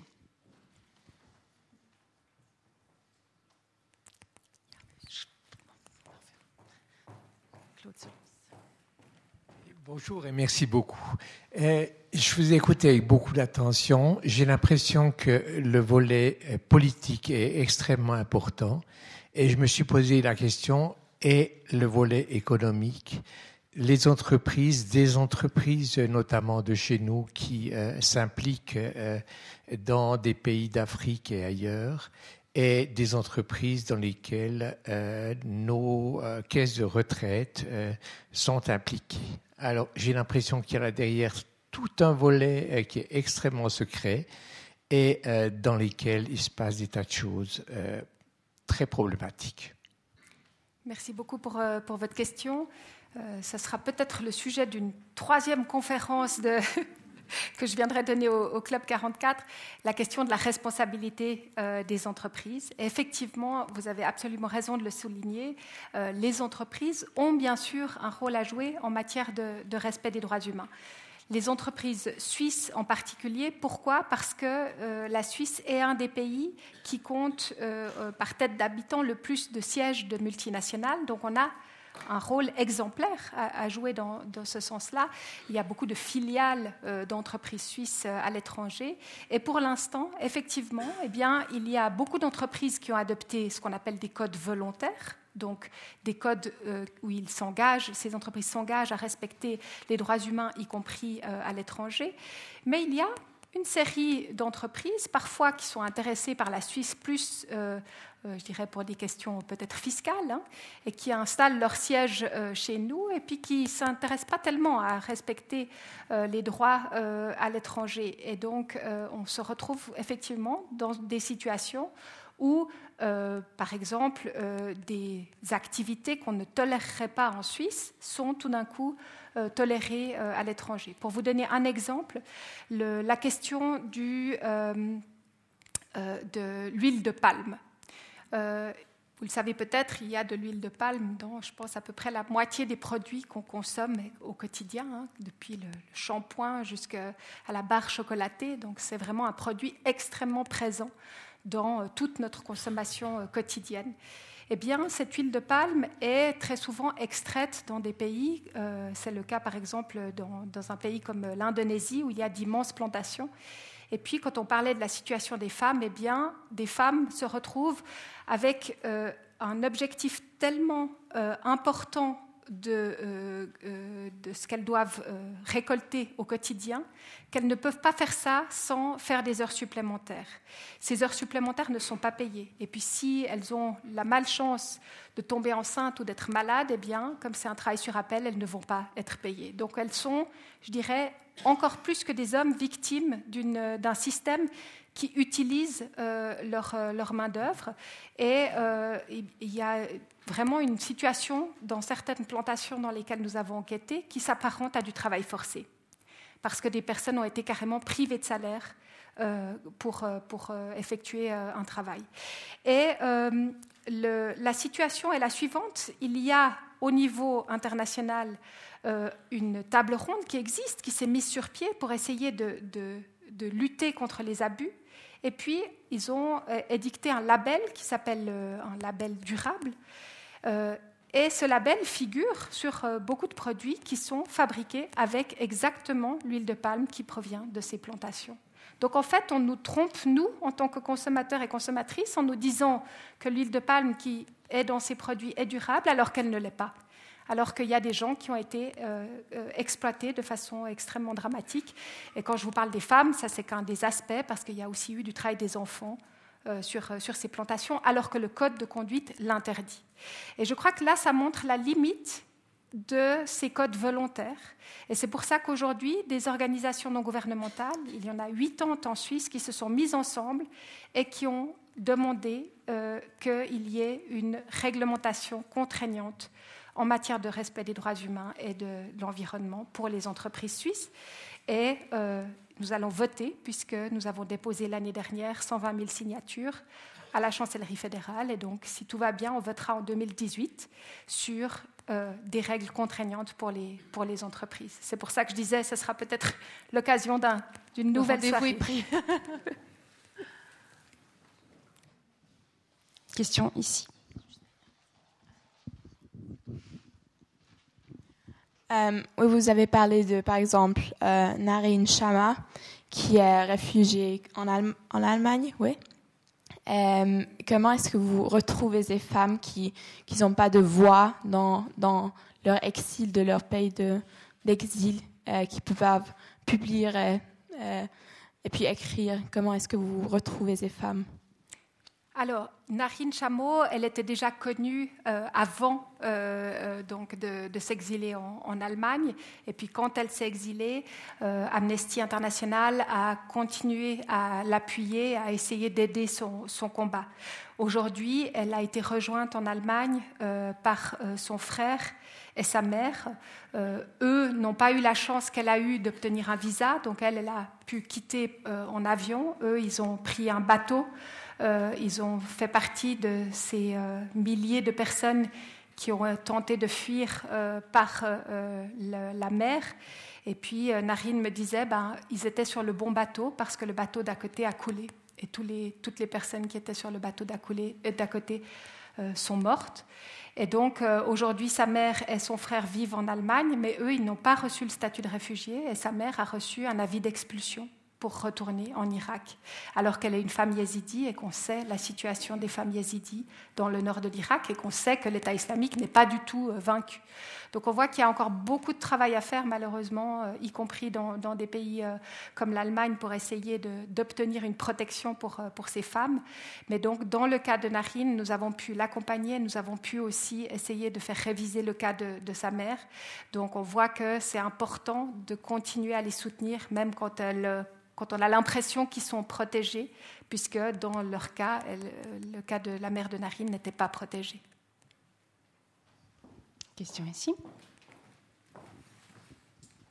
Bonsoir, c'est plutôt, une intervention question. Euh, il y a environ un mois, une dépêche de l'agence télégraphique suisse nous apprend que des militants du droit d'asile à Lausanne euh, se sont battus, continuent de se battre, euh, pour dénoncer des situations totalement inacceptables, notamment celle d'une femme enceinte de 7 mois convoquée et dont le juge vaudois estimé qu'elle pouvait être envoyée en vertu donc, des accords de Dublin. D'autres cas sont pendants. Euh, j'ai connaissance d'un cas euh, voilà, qui va être révélé sans doute euh, d'ici la fin de la semaine.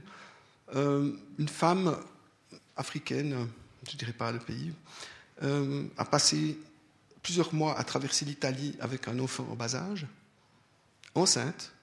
Elle arrive en Suisse, elle a accouché et elle doit être envoyée, pays de premier accueil où elle n'a même pas eu une seule fois à manger.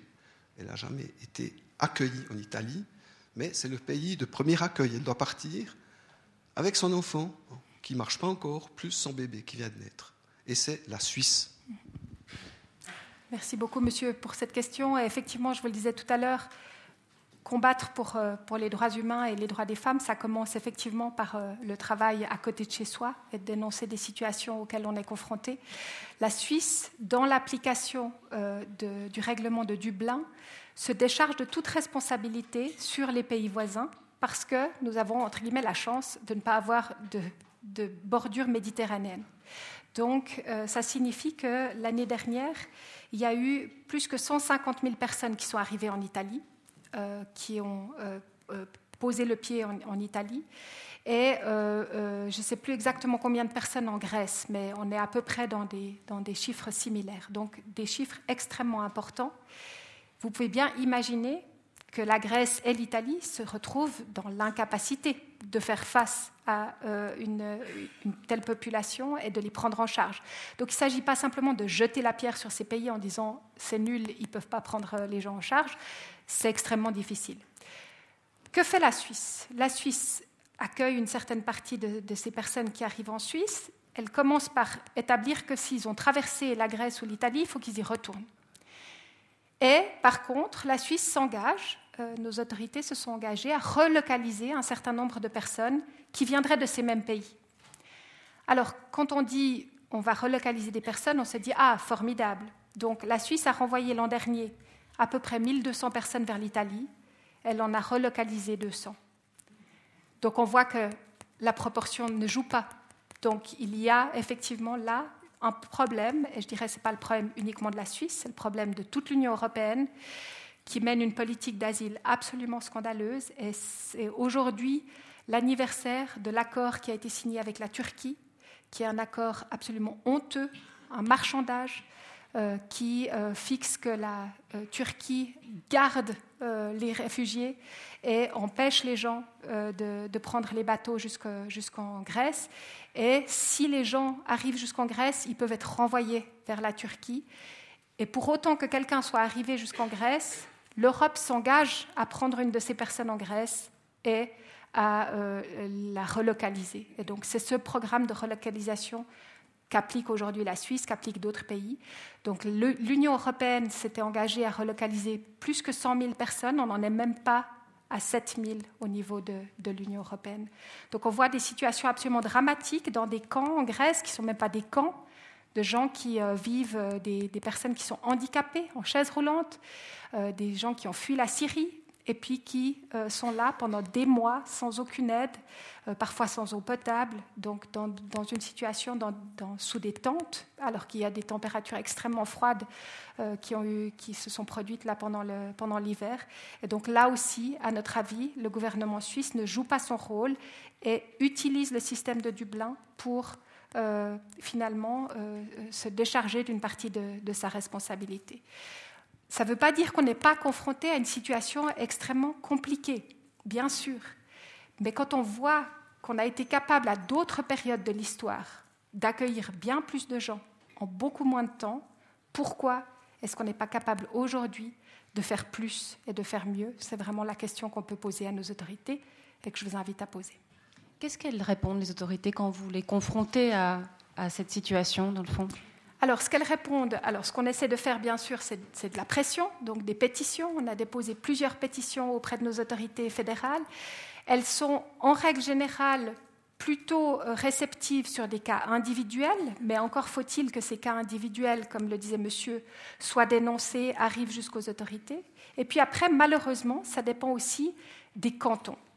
Et pour vous donner un exemple, il y a eu par exemple une situation dramatique dans le canton de Zug ou une famille afghane qui devait être renvoyée vers la Norvège, puisque le système de Dublin fonctionne aussi avec d'autres pays que l'Italie et la Grèce, ça fonctionne aussi avec la Norvège. Donc cette famille devait être renvoyée en Norvège et puis craignait d'être renvoyée en Norvège parce qu'ils avaient reçu une réponse négative. Donc ils pensaient qu'ils allaient devoir rentrer en Afghanistan.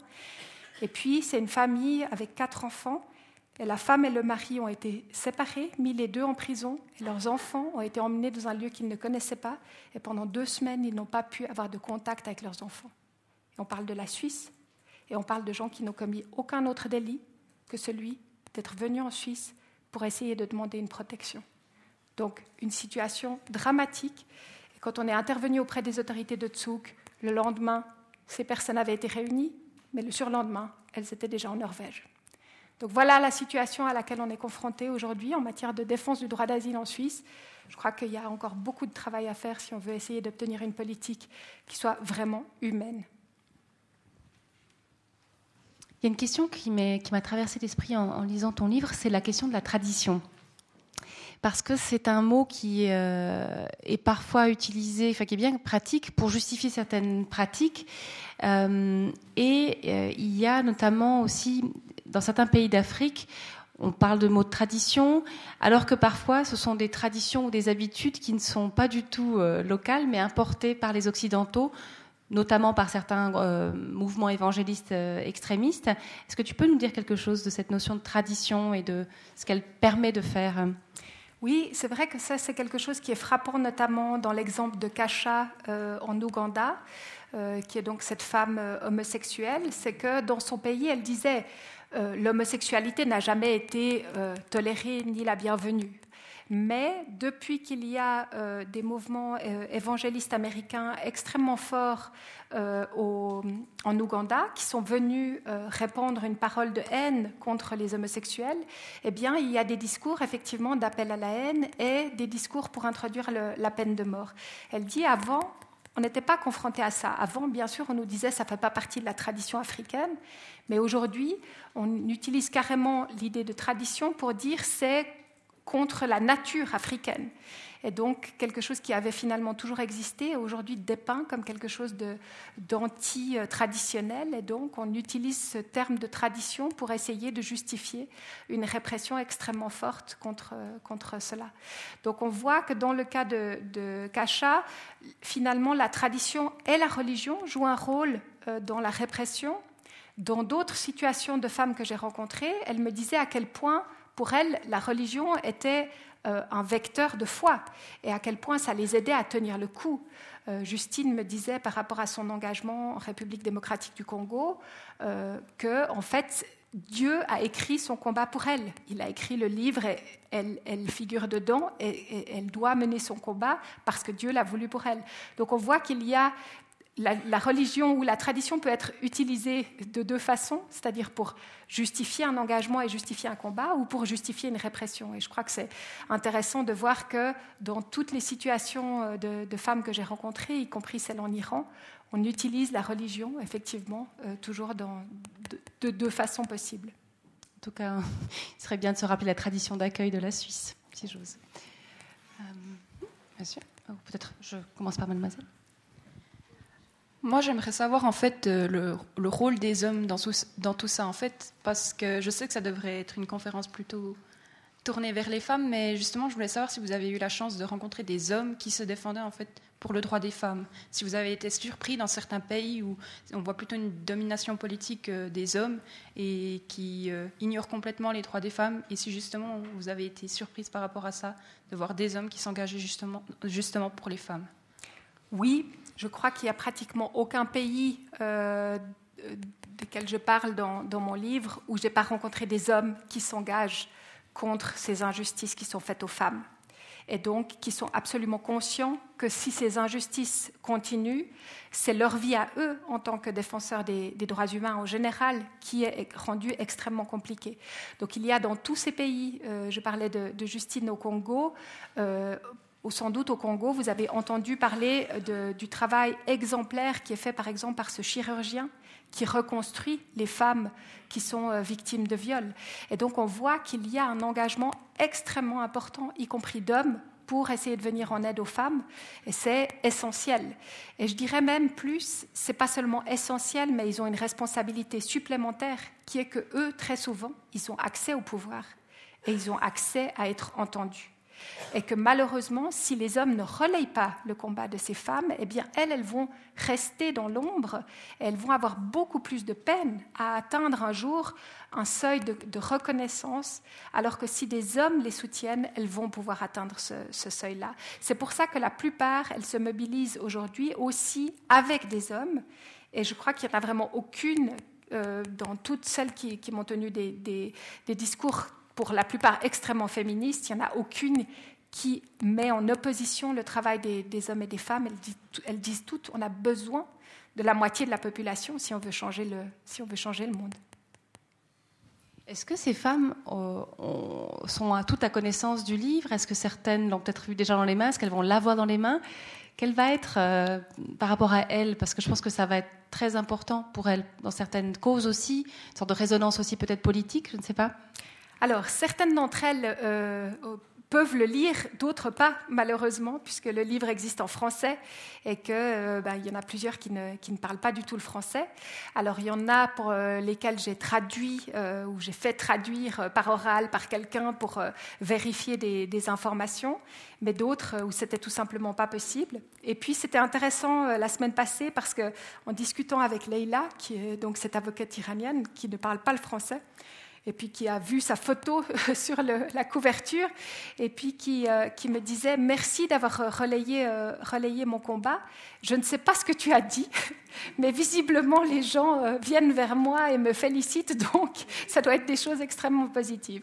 Et pour moi, c'était finalement une belle preuve de, confiance de voir qu'effectivement, elles m'ont raconté leurs histoires, elles, m'ont fait partager leur combat en espérant que euh, ce que je peux faire, à, moi, à mon petit niveau en Suisse, puisse euh, effectivement euh, les aider et appuyer le, travail qu'elles font à l'étranger. C'est vrai que je ne me fais pas beaucoup d'illusions. Hein. Ce n'est pas un livre ici en Suisse qui va changer la situation des femmes iraniennes, ni des femmes en République démocratique du Congo. Mais c'est vrai aussi que pour beaucoup de ces femmes, de savoir qu'elles ont un soutien, de savoir qu'il y a euh, d'autres femmes qui se mobilisent, d'avoir euh, euh, des lettres, d'avoir leur nom qui est cité, c'est souvent une protection. Et donc, dans ce sens-là, même si c'est en français, ça peut être une protection. Il y avait un monsieur derrière, je crois. Ou bien... Tu as répondu à sa question. Ah, voilà, vous avez la même. A la notion de visibilité, si je comprends bien, qui est importante pour le livre, pour les femmes, dans le travail qui est fait euh, en général par Amnesty International. Est-ce que tu peux nous en dire un mot, cette visibilité, le fait de porter à la lumière, voilà le symbole de, la bougie, de porter à la lumière certaines réalités pour que dans le fond, les États démocratiques ne puissent pas fuir leurs responsabilités? Est-ce que c'est une notion sur laquelle vous travaillez de manière explicite? Absolument. Je crois que c'est vraiment la base de tout l'engagement et de tout le travail d'Amnesty International, c'est de mettre la lumière, de mettre le projecteur sur des violations des droits humains et de les révéler et donc ensuite de mobiliser des gens pour faire pression. Et donc si euh, je peux me permettre de faire un, un petit coup de projecteur par rapport à une situation que, nous vous proposons. Tout à l'heure, si vous voulez, vous pouvez passer euh, euh, euh, tout à l'heure vers, nous, vers le, stand d'Amnesty International. On a une lettre que vous pouvez prendre et envoyer qui va aux, aux autorités iraniennes par rapport à une femme qui est binationale iranienne et britannique et puis qui a été emprisonnée en Iran et qui, euh, depuis maintenant plus d'une année, n'a pas la possibilité de voir son enfant, qui est un bébé, et puis qui euh, euh, n'a pas été libérée, n'a pas le, droit de s'exprimer, tout cela parce qu'elle a été considérée comme une opposante, alors qu'en fait, elle a une activité absolument euh, exemplaire dans l'aide, puisqu'elle fait partie d'une organisation caritative. Donc voilà le type d'engagement qu'on peut faire en écrivant, en s'engageant euh, pour faire pression sur des autorités. Et je crois que c'est vraiment le travail d'une organisation de défense des droits humains, c'est de mettre sous les projecteurs un certain nombre de situations pour essayer ensuite de changer la situation de ces personnes. On a une question ici. Bonsoir. Euh, merci euh, déjà pour euh, votre, les récits de femmes que vous avez présentés. Moi, j'ai devant moi une, une, belle, une, belle, une belle, des belles phrases de Simone de Beauvoir lorsqu'elle dit N'oubliez jamais qu'il suffit d'une crise politique, économique ou religieuse pour que les droits de femmes soient remis en question. Ces droits ne sont jamais acquis. Vous devrez rester vigilante votre vie, euh, votre vie durant. Donc, pour moi, ces femmes qui, s'exilent, qui mènent des combats ailleurs, et puis après, ils s'exilent et viennent euh, dans des pays où ils ne maîtrisent pas la langue. on sait que la barrière de la langue, elle est très difficile, surtout lorsque ces femmes, ils ont un âge avancé ou bien vraiment que la langue n'est pas facile à acquérir euh, dans deux ans ou trois ans. Et, ils, et leur combat pour moi, ils se bloquent euh, par rapport à, à, leur, euh, dans leur pays. Donc, comment relier et faire de sorte que ce combat reste vivant, même que ces femmes s'exilent et qu'ils ont cette barrière de langue? Comment faire pour les aider? Euh, je sais qu'il y a beaucoup de gens euh, qui se mobilisent euh, ailleurs, mais ce n'est pas toujours efficace. Donc, comment mener ce combat avec efficacité, avec vigilance? Et merci.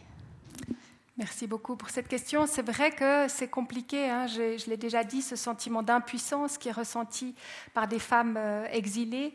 et je crois que là, tout ce qui peut être mis en, œuvre par la société est, bon à prendre. Hein. Il existe, notamment aussi dans le canton de Neuchâtel, des associations qui leur viennent en aide, qui essayent de leur donner des cours, mais de, leur permettre aussi de continuer à s'organiser. Et, c'est extrêmement important pour que les, personnes ne se replient pas sur elles-mêmes, qu'elles s'ouvrent, euh, pas seulement qu'elles s'intègrent, mais qu'elles puissent aussi avoir le, sentiment de continuer à être utile dans, dans, la vie de tous les jours. Et donc ça, c'est du travail qui est fait par, des, par, par, la société civile, qui est un travail extrêmement important, parce qu'il ne faut pas oublier que beaucoup euh, de ces femmes ou beaucoup de ces hommes, un jour, auront quand même aussi la possibilité de retourner dans leur pays si la situation change, et peut-être d'amener aussi à leur pays ce qu'ils auront appris euh, dans un pays comme, comme, la Suisse. Et donc c'est important effectivement d'avoir ce, travail d'intégration qui soit fait le mieux possible pour qu'un jour euh, euh, les personnes puissent le mieux possible contribuer aussi à, développer et à aider leur, pays. Mais c'est vrai, c'est une, une, des grosses questions. Moi je dirais qu'une organisation comme Amnesty International, on va être actif pour essayer d'éviter euh, des violations dans un pays donné. Euh, on va essayer d'être actif pour que des gens puissent avoir des voies d'accès euh, légales et sûres à l'asile. Et puis une fois qu'ils ont un statut, c'est plus notre travail. Et, et c'est là que c'est important que la société civile prenne le relais et que d'autres organisations effectivement soient actives pour que les personnes soient intégrées le mieux possible. Une autre question tout en haut ici. Bonjour. Euh, vous avez parlé d'État, vous avez parlé d'entreprises euh, ou d'organismes euh, nationaux voire internationaux, mais derrière tout ça, finalement, ce qu'il y a, c'est des personnes. Et du coup, est-ce que c'est pas en passant par l'instruction et la connaissance, enfin, c'est certainement par ça de toute manière, qu'il faut passer pour pouvoir endiguer finalement toutes ces exactions, ces tortures, ces viols, que ce soit sur les femmes ou sur finalement les hommes, tous les êtres humains? Euh, du coup, ce que je voulais savoir, c'est est-ce que vous, est-ce qu'Amnesty International est actif aussi au niveau des écoles publiques, que ce soit au niveau primaire, secondaire, lycée, euh, par rapport à cette sensibilisation en fait aux droits humains fondamentaux?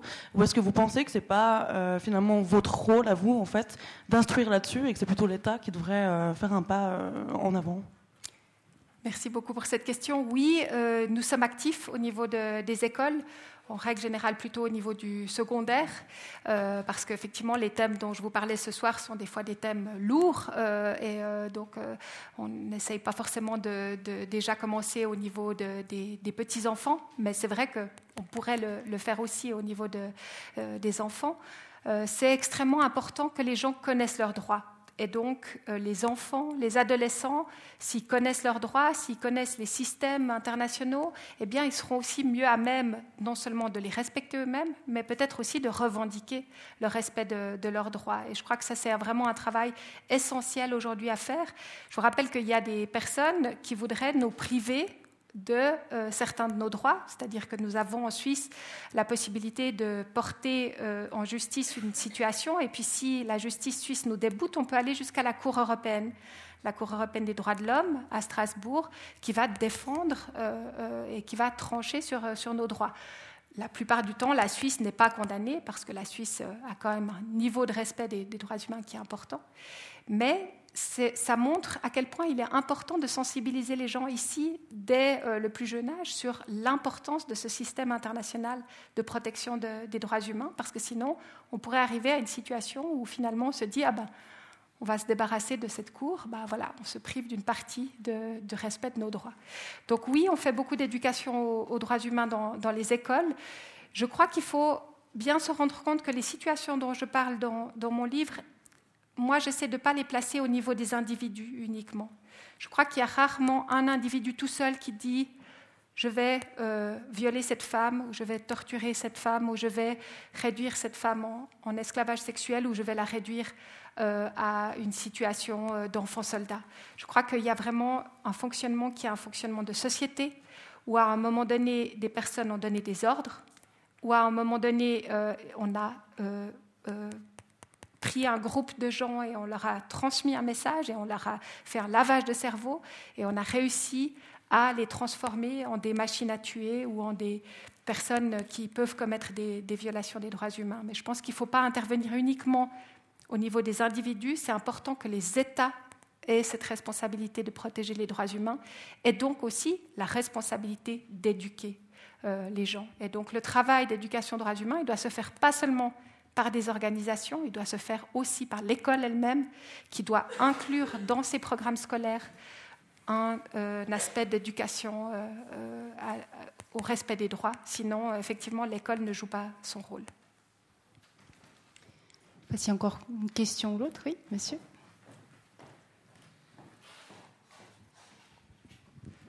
Je voulais vous demander que pensez-vous d'une organisation comme Avaz qui utilise Internet pour réunir souvent des millions de signatures et envoyer des pétitions aux autorités pour demander la libération d'une personne ou pour empêcher un acte qui est, contraire aux droits humains.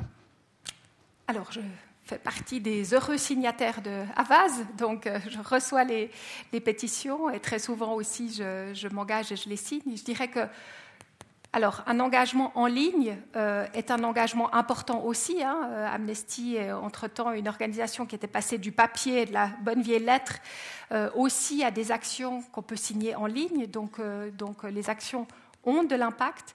Et je pense qu'effectivement, on aurait tort de se priver de, quelques moyens que ce soit. Donc, moi, je peux que vous inciter à, signer les, pétitions quand, vous les voyez passer. Vérifier les informations. Nous sommes dans une dans une période où les informations euh, vont parfois très vite et sont parfois euh, euh, peu sûres, mais Avaz fait partie notamment d'organisations qui se basent sur des informations fournies par Amnesty International. Donc en règle générale, on, les a de temps en temps surpris d'aller un peu trop vite, mais en règle générale, on peut leur faire confiance. Une dernière question. Monsieur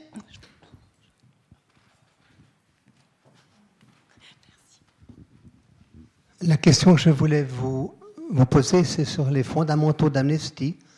C'est de me remémorer comment vous fonctionnez pour avoir toutes les informations que vous nous donnez quand on écrit des lettres à, à des présidents. Est-ce que c'est des sections des, des, pays qui sont dans les, les, lieux pour lesquels on écrit, par exemple la Syrie, l'Iran, l'Irak Ou bien est-ce que vous avez d'autres euh, d'autres canaux, des journalistes et d'autres personnes?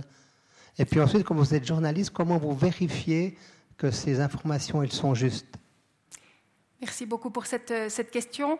Les, trois pays que vous citez, euh, Syrie, Iran, Irak, sont des pays dans lesquels Amnesty International est interdite. Donc nous n'avons pas de section d'Amnesty dans ces pays. Euh, L'Irak, ça fait seulement effectivement peu de temps que nous pouvons de nouveau y entrer. Et puis l'Iran et la Syrie, c'est absolument impossible. Donc en fait, les informations que nous avons sur ces pays sont des informations que nous obtenons par d'autres personnes, qui ne sont pas des personnes employées par Amnesty International, mais qui sont des organisations locales qui vont nous transmettre euh, des informations, d'où l'importance, comme vous le disiez, de vérifier les sources. En règle générale, ça veut dire que nous euh, allons vérifier euh, quand une personne nous informe qu'une autre personne a été arrêtée, nous avons besoin d'une deuxième source pour vérifier cette information, ce qui signifie parfois que nous sommes lents à intervenir, que parfois on voudrait que les choses aillent plus vite, mais c'est important effectivement de, vérifier. On parlait d'Avaz tout à l'heure. Un des exemples euh, euh, les, plus fameux, entre guillemets, de manipulation d'Avaz, c'est un exemple d'une femme syrienne qui avait été à un moment donné arrêtée euh, et puis qui a dit Je risque d'être arrêtée. Et puis tout d'un coup, elle était plus personne ne savait où elle était. Avaz avait contacté Amnesty pour nous demander si on la connaissait, si on pouvait la localiser. Et puis on leur a toujours dit, nous ne savons pas qui c'est. Et en fait, à un moment donné, ils se sont dit, non, mais voilà, elle répond plus, elle a été arrêtée, on lance une pétition, la pétition a immédiatement récolté des millions de signatures, sauf que cette personne n'existait pas. C'était effectivement un journaliste, euh, si je me souviens bien, euh, américain ou anglais, qui avait créé ce profil de femme pour essayer de sensibiliser. Ça partait d'un bon sentiment, mais c'était faux. Et donc, dans un cas comme ça, c'était important de ne pas se précipiter tête baissée et de vérifier l'information, ce qui n'avait effectivement malheureusement pas été fait. Le problème de ce genre de situation, je ne vous dis pas ça pour critiquer une autre organisation, parce que ça peut arriver à n'importe quelle organisation. Le problème, c'est qu'ensuite, ça permet très facilement à des gouvernements de dire que tout ce que disent les organisations non gouvernementales est faux. Bachar el-Assad, il y a moins d'un mois, quand Amnesty International a publié un rapport sur une prison qui se trouve euh, à Damas, la prison de Sednaya, Nous avons documenté au travers de 84 témoignages de juges, d'anciens détenus dans cette prison, de personnes qui connaissent le système judiciaire euh, en, en, Syrie, nous avons documenté qu'il y avait eu 13 000 personnes qui ont été exécutées dans cette prison sur cinq ans. Nous avons publié ce rapport et Bachar el-Assad a simplement dit c'est faux. Et ensuite, euh, le, gouvernement russe a simplement dit c'est faux. Et je crois qu'aujourd'hui, c'est extrêmement important d'avoir des informations vérifiées, d'être euh, le plus factuel possible, d'avoir des preuves pour pouvoir leur dire non seulement ça n'est pas faux, mais un jour, vous allez répondre en justice pour ces crimes qui ont été commis et que vous avez autorisés.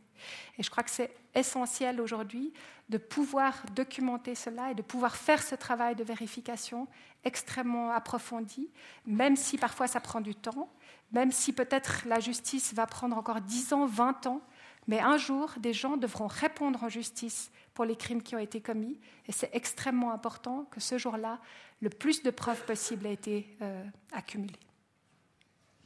Merci beaucoup Manon Chic. Merci à vous d'avoir pris part à cette soirée. Je pense que c'est des choses vraiment fondamentales qui ont été dites ce soir, euh, euh, qui ne sont jamais acquises malgré tout, même dans les démocraties les plus anciennes. Soyons vigilants, soyons attentifs. Voilà, tout simplement. Merci beaucoup à Manon Chic et puis rendez-vous en 2018. Et voilà, il y a des livres, il y a un petit bar pour boire un verre encore. Euh, ne, ne, nous arrêtons pas en si bon chemin, prolongeons dans la convivialité cette belle soirée. Merci Manon Chic. Merci beaucoup.